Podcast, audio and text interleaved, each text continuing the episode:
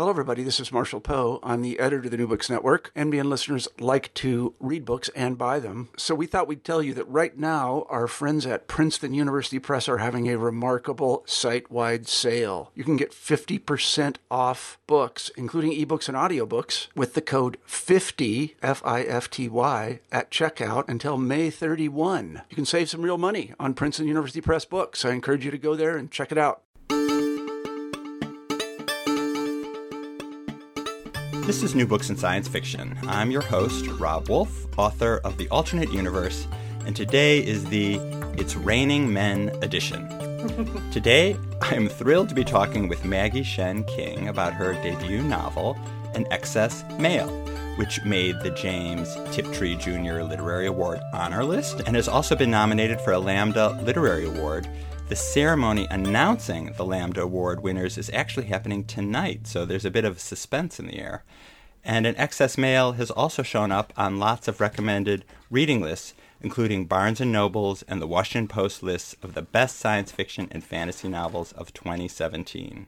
Maggie Shen King is on Skype with me now from her home in the San Francisco Bay Area. Hey, Maggie, thanks for coming on the show. Hi, Rob. Very nice talking to you. How are things in the Bay Area tonight? Oh, not too bad. Warriors are doing good. That's the big thing around town over here. Glad to hear it. I'm glad the Warriors are doing well and that you're doing well. An excess Male starts with the scene that throws readers right into the central drama of the book and sets up what is probably the key feature of the world you've created. So, so in this scene, the four main protagonists of the story are all having a meal together, but it's so much more than an ordinary meal. Can you tell our listeners what's going on in this scene? The book opens uh, with a, a, scene at a restaurant with a matchmaker, and um, you're hearing from the point of view of of the excess male or the man who wants to um, have a bride, you know, meet meet his potential bride. But it's not your usual matchmaking uh, lunch because um, you know, we're in near future China in the aftermath of the one child policy and the 30 million excess men that uh, the policy has created uh, because of um, the Chinese cultural preference for sons. Um, so it's it's a great big competition um, to, to win a wife. Um, and the government has tried to help the situation by creating advanced families um, which which means um, families where there's a wife and multiple husbands. So the, the government has appealed to its families to, to demonstrate patriotism by taking on additional husbands. And so we open with Wei Guo, who is who is our first point of view character, and he's basically at a you know matchmaking interview, but it's not with the wife and the potential parent and her parents, but it's with um, the bride and her two husbands. Um, and he is accompanied by his two fathers, and um, and it's all being brokered by by a matchmaker. So you know the the story slowly unfolds, and and and you know you you, you get you hear you, you see you know more than one you know the, the bride has more than one is already married and has a child and has two husbands and um, and and you're just observing all of this through uh, Li Weiguo's point of view and the husbands also happen to be brothers, which adds another layer, I think, of complication. Yes. I would think to any family. With with husbands from different families, you, you feel like there will be some kind of competition going on. You know, everybody trying to gain the upper hand. But then this is a stranger situation where the the two husbands are, are, are brothers, and their family helped them win this bride at an auction. She is the daughter of daughter breeders, people who've, um, instead of having sons, decided to game the system, and they're gamblers. And so they've had, you know, a, a number of daughters and paid the penalties for them, and slowly um, started auctioning them off. And she was actually one of the highest auctions in town, and it was to, to, to a family with two brothers. And as the story unfolds, you'll find out that there, there's a secret in there within that family. And um, there's a reason the parents wanted to pair the brothers so that you know they'll watch out for each other um, o- over their lifetime and help each other out um, within this marriage. And so the dynamics of, of a brother situation um, comes into play. And so this polyandrous situation uh, actually has some historical basis in China. It um, in in the 18th century it, it was practiced. Um, if you you know think about it on the on the wealthier end of the spectrum, the the, the emperors and the wealthy men had concubines and second wives, and it was um, kind of looked up upon. Uh, it's it's the, the benefits of, of that kind of prosperity in their in their social position. But um, on the really poor end of the spectrum, especially in small rural villages, um, women were asked to take on um, multiple se- second husbands, usually. When, for example, a farm needed extra labor and they could not afford it, or they didn't want to divide up a piece of land uh, among brothers, for example, then you know, they would ask the woman to have two husbands. Um, and those situations were often frowned upon. And so um, you know, the, the women were called upon to do this for economic reasons. So yeah, the story situation act, actually had some some uh, historical precedent.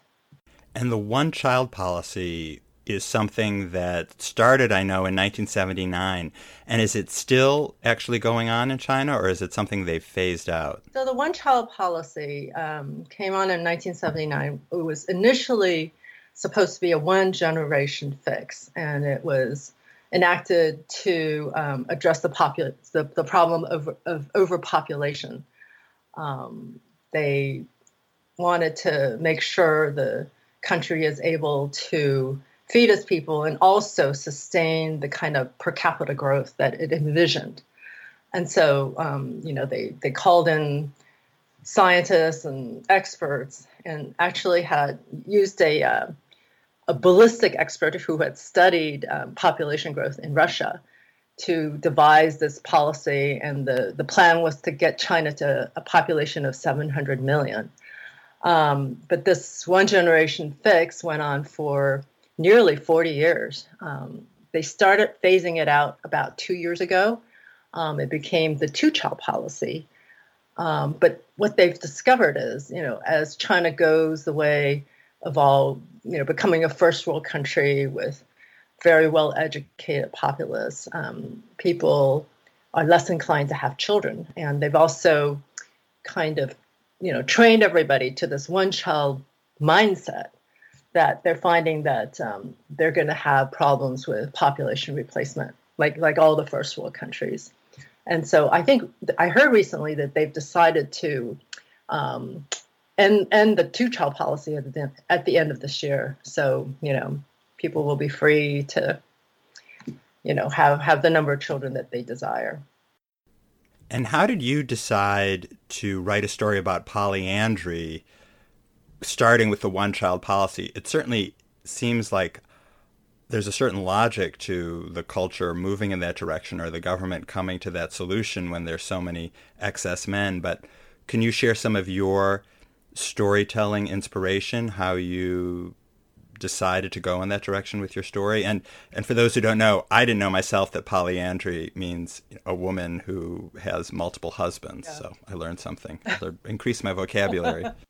so this story idea came to me about five years ago from the morning newspaper.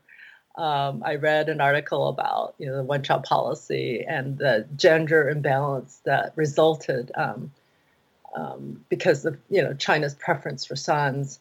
Um, the you know sons having sons was a filial duty for for Chinese people, you know, and and so you know having the one child policy when you're only allowed to have one son, then everyone schemed and you know tr- you know tried their best to have a son, right? And so it created this massive gender imbalance. Um, I think the the normal birth ratio is something like 105 boys born to every 100 girls, and in the poorest, uh, more rural, more, most traditional parts of China, the the ratio got as bad as 130 to to 100. And so when you multiply that out into a population, you know, of a billion people, you have a massive problem on your hands. Um, and and the number is something like 30 million, so which is roughly the population of Canada. It's a huge problem. And so, um, you know, I was absolutely intrigued by that idea. And um, the, the statistics, like by the year 2030, 25% or a quarter of the men over the age of 35 will not be able to find a wife, you know, just mathematically impossible. And the problem actually is worse than, you know, that 30 million because all the excess, most of the excess male um, in China are in rural China. Um, they're usually less less educated um, on the bottom of the socioeconomic um, stratum, um, and most of the unmarried women in China live in the big cities, and they're usually the most well educated, uh, the most the highest achieving business people, and so you know those two population will never come together because they're you know inherently incompatible. And so you know it's the it's 30 million but it's worse than 30 million. And so i was so intrigued by the idea. And you know when you have 30 million men at the prime of their lives you know testosterone fueled um, you have a society that's more prone to aggression and violence and crime and you know or you know if you go to the other end dissatisfaction and possibly depression it's a very very volatile mix for a society. And um, you know this one child policy created so many unintended consequences that you know I, I just thought it was a wonderful um, premise for for a story for a novel. And you know the, the, the one child policy became the longest lasting and, and the largest scaled social engineering experiment of all time. And i thought you know there's got to be a story there And did you do any research about polygamy or cultures where polygamy is condoned? And and if you did, did you find anything that surprised you? No, I didn't do like polygamy research, but I did read, you know, it's a very current issue. So I read a lot of articles and newspaper and magazine um, pieces on, on the idea. And um, I, I thought of solving the problem like a mathematical equation. If you, you can import more women, foreign women, that's one one way to go at it, and that creates you know a society that's very mixed culturally, and um, you know there's, there's definitely a story there. Or you can export um, some of your men, and that's a very sad story. You know, all these only children, only sons, um, leaving the country, leaving their family. Or, you know, my perverse brain thought, well, what if you asked women to take on additional husbands. You know, I thought that would be a really provocative way to talk about how China, in favoring their sons, actually achieved, you know, the opposite and a very devastating effect. And I had read that there was a professor in China who actually proposed this idea on social media and then just got crucified you know, got uh, hate mail, all kinds of like, you know, this is immoral, never would happen. You know, how dare you suggest this kind of a solution? Yeah, I, am hoping not to get that that reaction by by acknowledging it that uh, someone else already had that problem.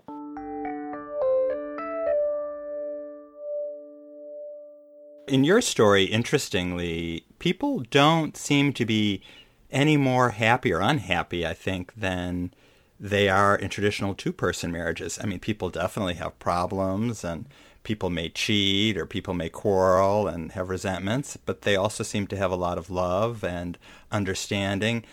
And I found that fascinating that people seem to have, in some ways, adapted and have found a way to function within this new social order you know, growing up, we saw a lot of like soap opera. I grew up in Taiwan, so you know there were there were lots of soap opera on TV about you know these emperors who had multiple concubines, and um, it was always you know high level palace intrigue. Everybody trying to you know vie for position, and the kids would grow up to be very you know politically astute. You know, very good at maneuvering uh, within that kind of a structure. And it was, you know, there's a, a lot of conflict in these in these large, large um, extended families, right? And I was interested in that dynamic, but I was also interested in um, writing a very human, very family oriented story about um, people making the best of their situations and coming together, discovering what a true family is, especially under extreme pressure and, and living under this authoritarian government and what, what would happen if um, you know they were pre- if they were threatened um, and they, they, they come together. Yeah.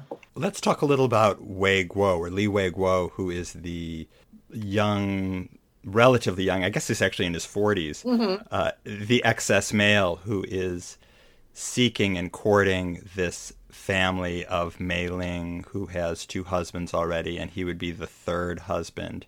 And Mei Ling's family has a few obstacles that interfere with the potential they have to reach, you know, real happiness. And they really have to do with husband one and husband two, the brothers that we had oh. spoken about before.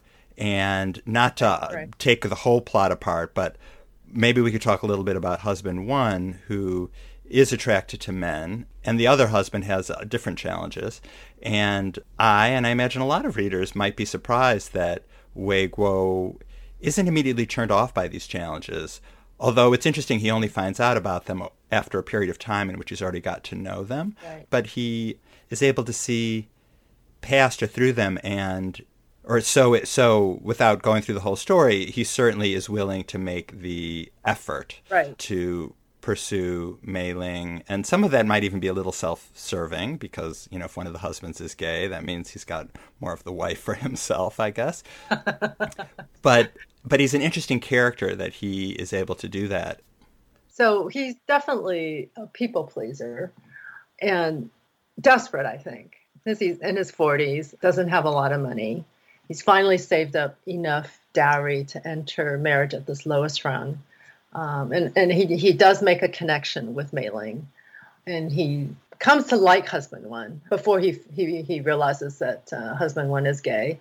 Um, and husband one is a very uh, family oriented, but he does have the secret that he um, ha- has a secret life on the side. And I think that's played out also in China, where um, homosexuality still carries a great deal of stigma. And, you know, probably 90% of, of homosexual men carry on their filial duty, do marry, and then um, have have a child, and then just live another entire life on the side. And so Han is absolutely devoted to his family and to his child, um, and he loves Mei Ling. They're they're they're soulmates. They're very good friends, but he just does not want to have physical relations with her, which which frustrates her. But he is um, a charming character and a family man, and um, and he he he he makes a connection uh, with Guo. And the husband two is on the on the autism spectrum. He's a very smart. He's probably you know, would be classified Asperger's. He's a very good um, engineer, a, a, software engineer, and um, but he's not not terribly interested in Mei or the baby he's in this marriage because his parents wanted him to be in, in a family, to have the emotional support of his family, um, to be with his brother who will watch out for him over over their lifetime. He also loves his brother, respects him, but in a way he'd rather be alone and live by himself. So he's somewhat eager to get out of the marriage. And so he's doing his very best to also help Wu Wei Guo and um, so Wei Guo sees that good side of of, of um, husband number two, and and he also comes from um, an advanced family. He's seen the kind of dynamics that go on between the two husbands. Um, his mother passed away, and there's his two fathers and him are still living together under one roof, and his his two fathers have become good lifelong companions, and so he has that model, and and he wants. Um, that kind of family where they're supportive of each of, each other, and so he's um, you know once he learns that husband one is gay and uh, which is frowned upon in the society, they they classified um, homosexuals as willfully sterile, and because China has so many men, they're almost disposable to this authoritarian government, and so you know they they'd rather not have homosexuals raising children and and teaching them that other way of life. And so being willfully sterile in a marriage is is, um, is frowned upon in the society. And so Wei Guo, once he realizes this, though, likes Han enough and sees the advantage of being in a marriage where one of the husbands is isn't interested in physical relations with with the wife. He he's you know kind of sees the upside of that relationship, and so he's desperate enough, and he likes these people enough to to take to gamble on them. Homosexuality, you think, would continue to be frowned upon in the same way because I was thinking that with all the excess men, it was a great way to siphon off some of the extra males. Yes, you you would think, but um, the my my thinking is that um, China is a very proud country. Authoritarian Ch- China um, has a certain image of what masculinity is, and masculinity, you know, for them uh, would not be a homosexual man in this particular world, uh, where you have 30 million excess men who have the possibility to create a lot of trouble for the society. And so they establish this very rigid um, society where certain things are acceptable. And if you want to go outside those lines, these are the rules that you would need to follow. Well, you write very movingly about Mei Ling's love for Han and vice versa. And it reminds me, as a gay man myself, of some of my relationships with women when I was in college, especially. you know, and of a generation where gay marriage didn't exist and there felt like there were a lot more obstacles and that poignant desire for companionship and love of someone, but missing the sexual desire, I thought you captured very spot on. Oh, good. I'm glad to hear that. I think they do fundamentally have a very sound relationship. Um, you know, Mei Ling married him when she was 16. Uh, she came from a family that prized her mainly for her looks, uh, for what she can bring to the family coffers. She and her sisters weren't valued as, as true human beings for, for their you know inherent uh, inherent goodness. And so when she joined Han's family, he was able to see her as a whole human being, um, to love her for sh- who she is and was, and encourage her to um, stand up for herself.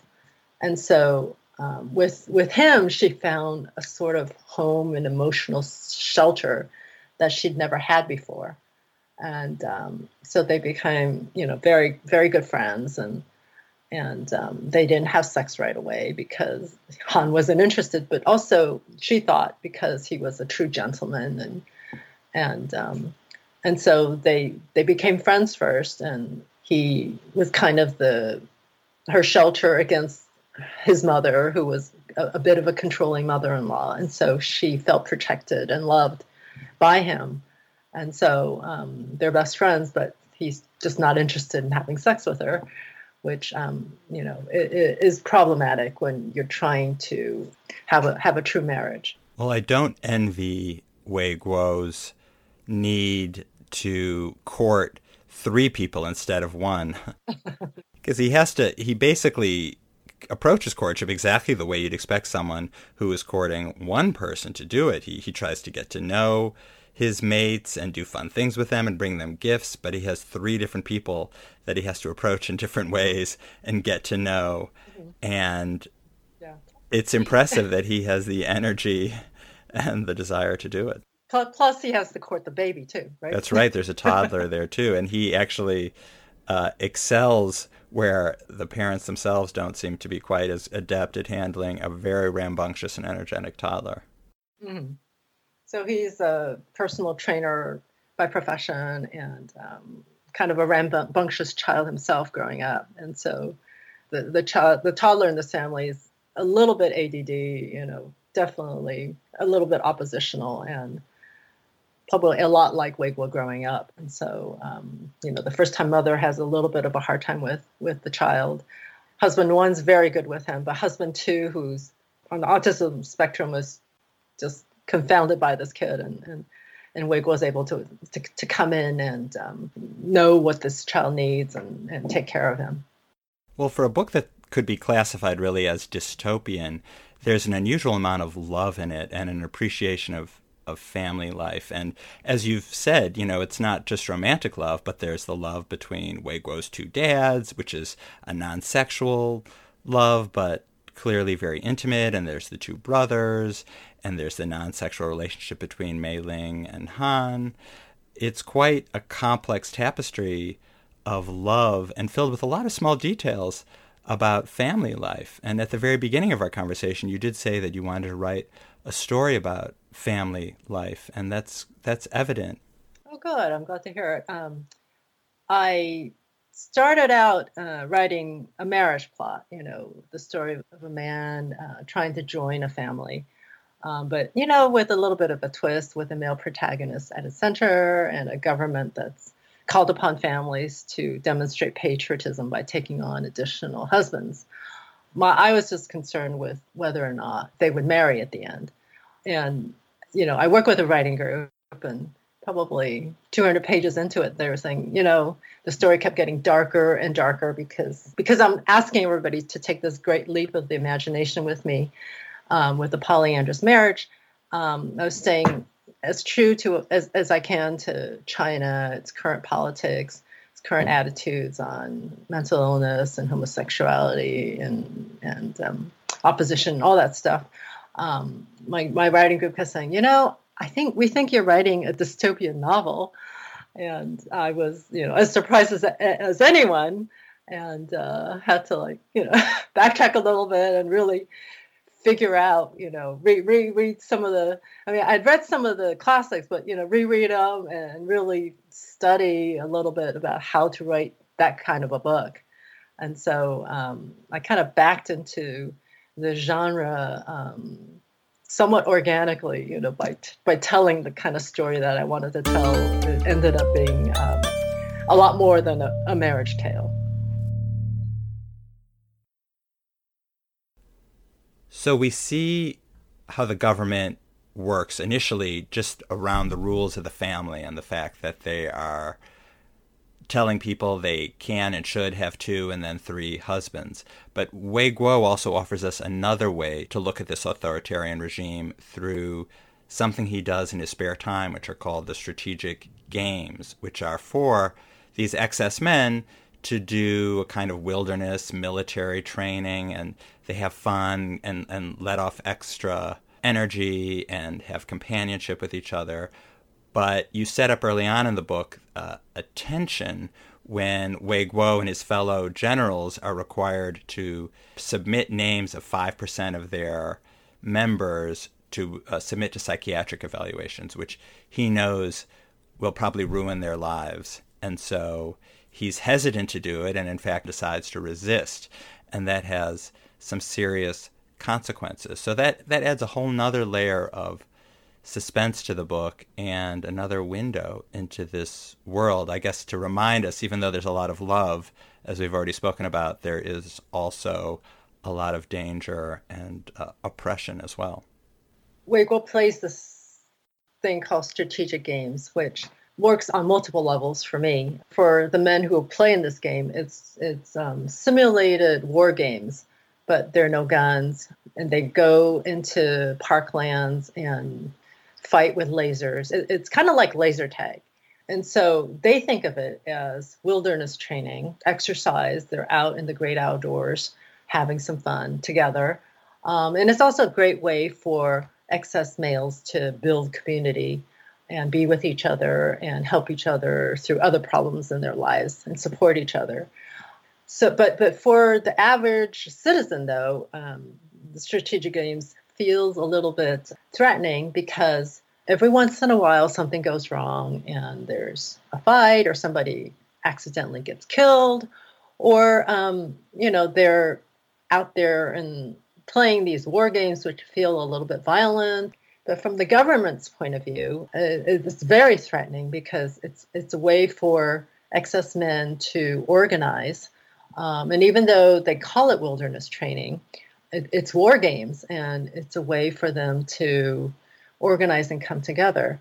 And so when the government, um, after an incident where um, a number of men got killed uh, playing war games, they decided to ask all the teams to submit 5% of their members, which is kind of the national average for mental problematic mental illness, to submit 5% of the their people for mental evaluation.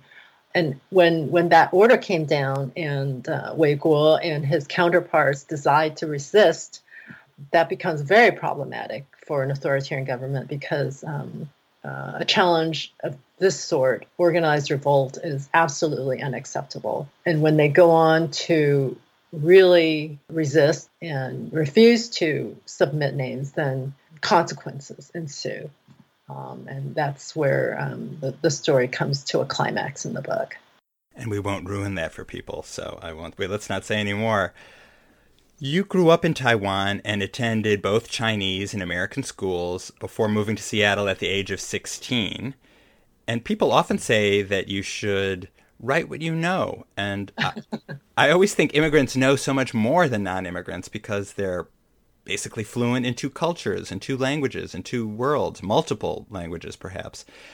I was wondering when you contemplated writing this book, which is your first novel, did you pause and wonder, oh gosh, which world should I set it in or should I blend it? Or obviously, especially with science fiction, you could set it on another planet. And maybe it's a false dichotomy, but I was just wondering, uh, was the decision quick and easy about the setting? I'll go, I'll set it in China, eh, or uh, did it take a lot of mulling? And I'll note too that you set it in mainland China, although you grew up in Taiwan. I tend to like to write a lot about uh, Taiwan and China. I don't know why. I think it's probably because I understand that world to an extent, and I feel like I can um, make sense of it for the Western audience. And my, you know, my writing teachers always say, write something original and fresh, um, something no one's ever heard of before.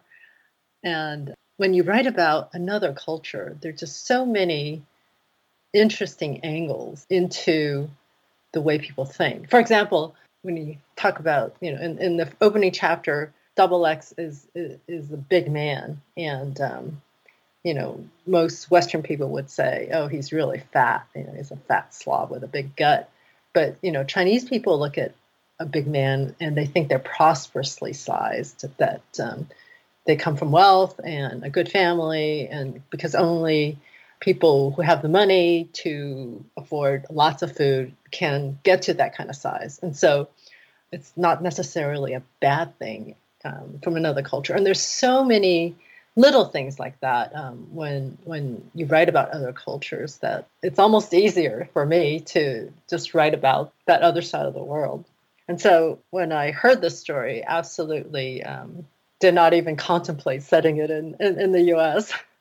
um, I like writing about that, the other side of the world. Well, thank you for sharing your story with us in Excess Male, and thank you so much for coming on the show today. It's my pleasure. It was very fun talking to you, Rob. I've been talking with Maggie Shen King about her debut novel, An Excess Male.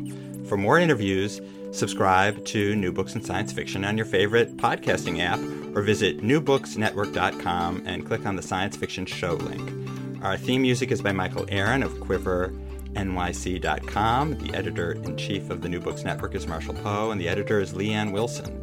Please consider leaving a review if you like what you've heard here. And again, I'm Rob Wolf, author of The Alternate Universe. Thank you so much for dropping by.